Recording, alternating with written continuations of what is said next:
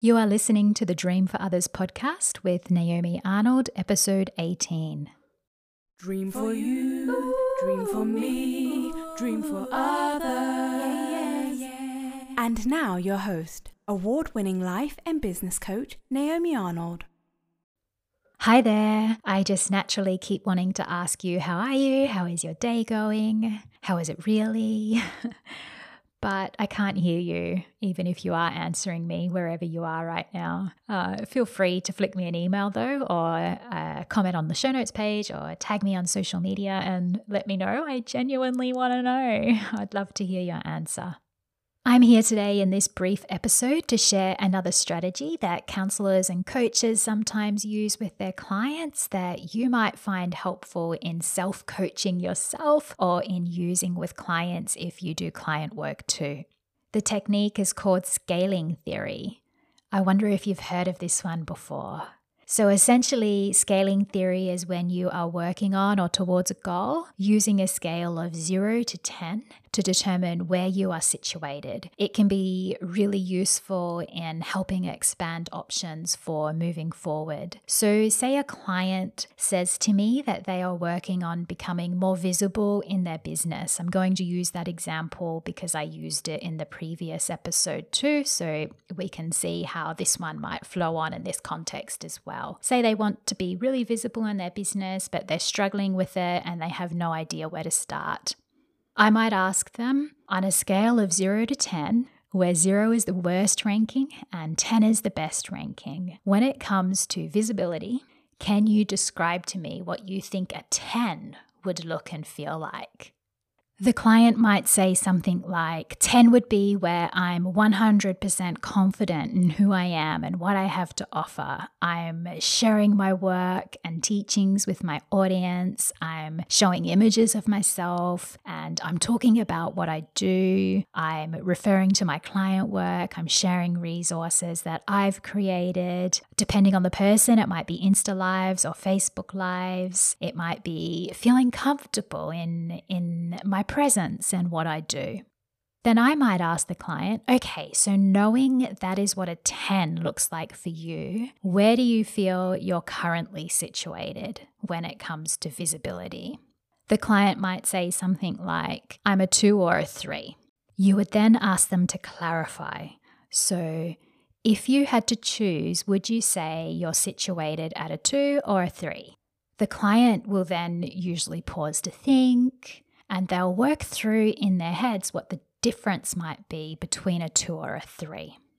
They might then reply, for example, with a, I think I'm situated at a three. I'm posting on social media a few times a week. I can feel I'm not bringing my whole self to the table and I never show my face, but I am posting, I am engaging, I am working on my content plan and strategy for sharing more. And then you might say, oh, great. And where on the scale would you like to aim for to begin with? What would you feel happy to achieve? They might say, hmm, a seven.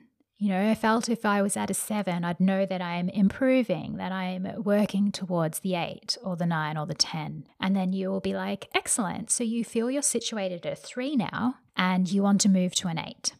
What could you do or what has to happen to move from the three to the four to begin with?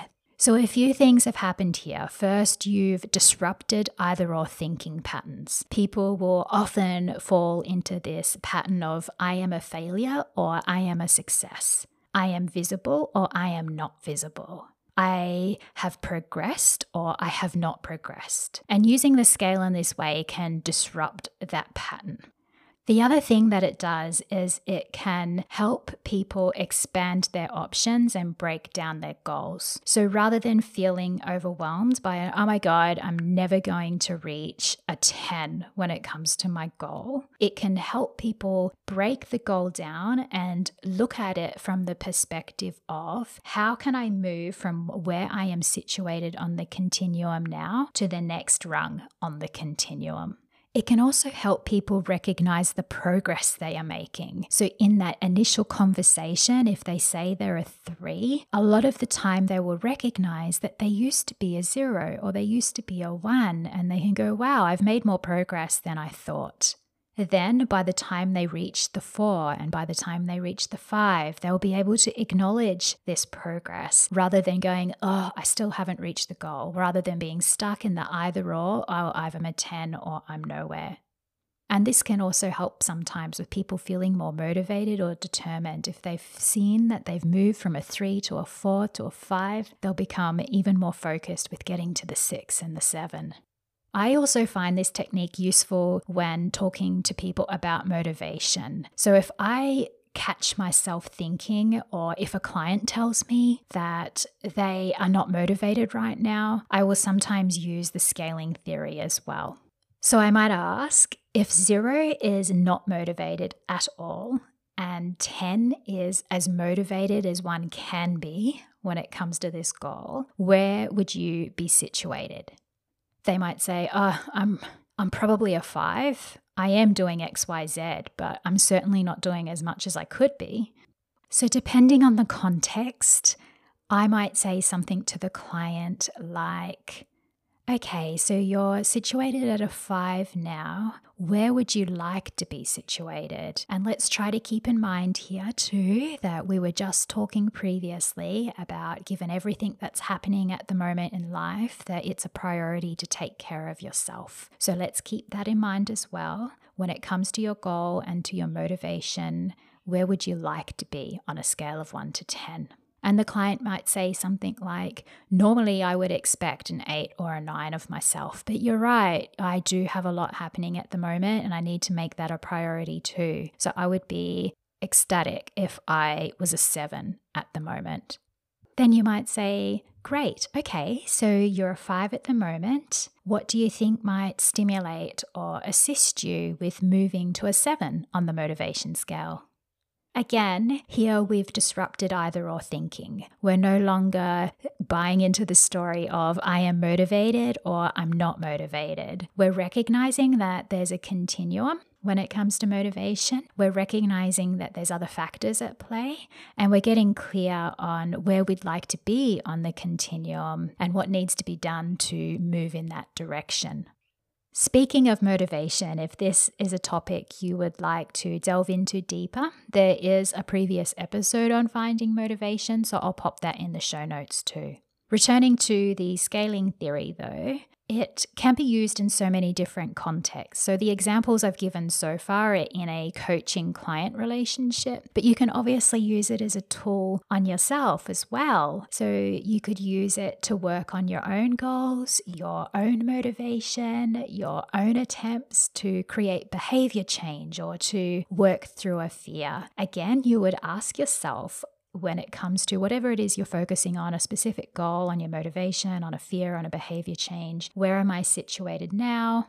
Where would I like to be situated? What can I do to move to the next rung on that continuum? Questions like that to help yourself expand your options and expand the solutions or the ways of moving towards those goals.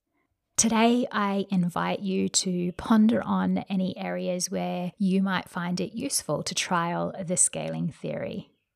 Does knowing a little about this technique offer any sparks or ideas of how you could apply it to your own context, your own life, your own work? If so, I'd love to hear about it. As I mentioned at the top of the episode, please leave me a comment on the show notes or flick me an email or tag me on social at Naomi L. Arnold, hashtag dream for others.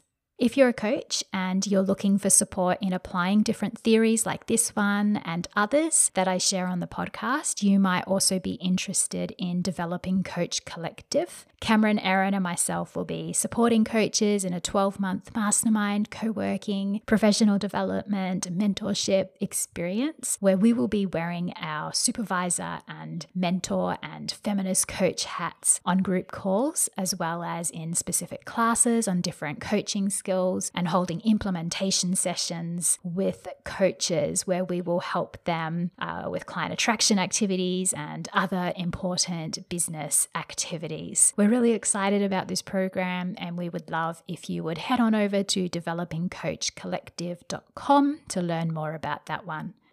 That's all for this episode, though. I hope you found it useful. I hope the scaling theory serves you well, and I look forward to hopefully hearing your thoughts online this week. Bye for now.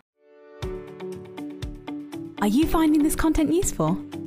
Imagine having Naomi in your corner all year for monthly one on one coaching sessions, unlimited email support, and business resources. Visit naomiarnold.com forward slash coaching for details.